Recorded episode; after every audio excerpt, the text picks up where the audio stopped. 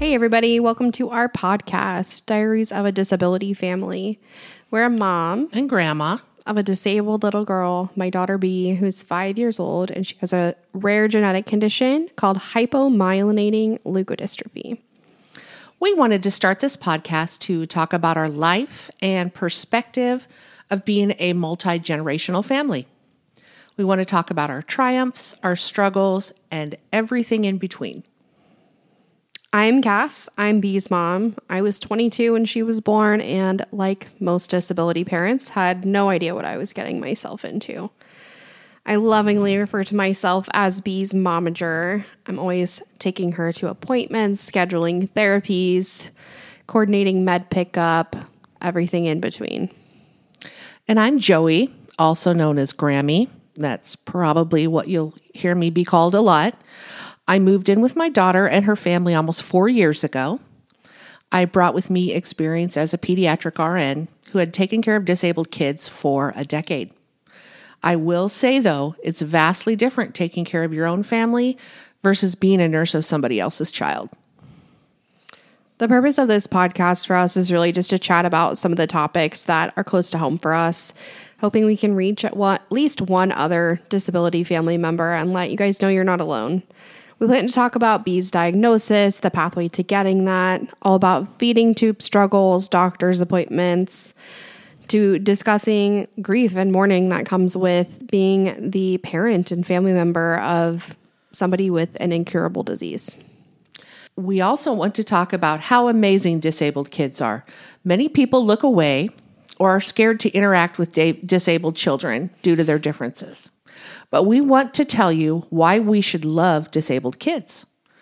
B is so bright, so smart, and has so many amazing qualities that we want to share.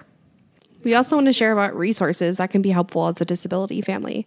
There's so many resources out there from IEP help, regional center to even having in-home nursing care. We plan to talk about all the wonderful support that we have. It truly does take a village to raise a disabled child, and we are so blessed to have so many other people who care for B as much as we do and are always willing to help us.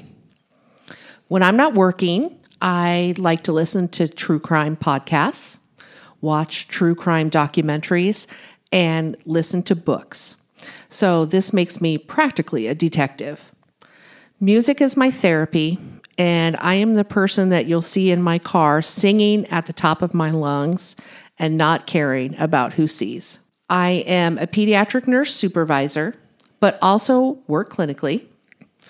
I've always loved taking care of kids, and now disabled children have a special place in my heart. I've always believed that disabled children are angels on earth and are here to teach us how to be better people. When I'm not momaging, I run my own business as a professional photographer. I mainly work with babies and families, something I discovered my love for after having B. I also love my dogs. I love reading and listening to music. Having a career I can work into our life and create my own schedule around is necessary being a disability parent especially with my husband, who's B's dad, being active duty in the military. Disabled kids require flexibility, and the military is not flexible. So I'm the flexible one. And it's also super important for me to have an outlet like photography for myself, as being a mom in general can sometimes cause us to lose sight of our individuality outside of motherhood. This is our first podcast, so bear with us on this journey. We hope you're just as excited as we are to begin. If you have questions or comments for us, please email us at diaries of a disability fam pod.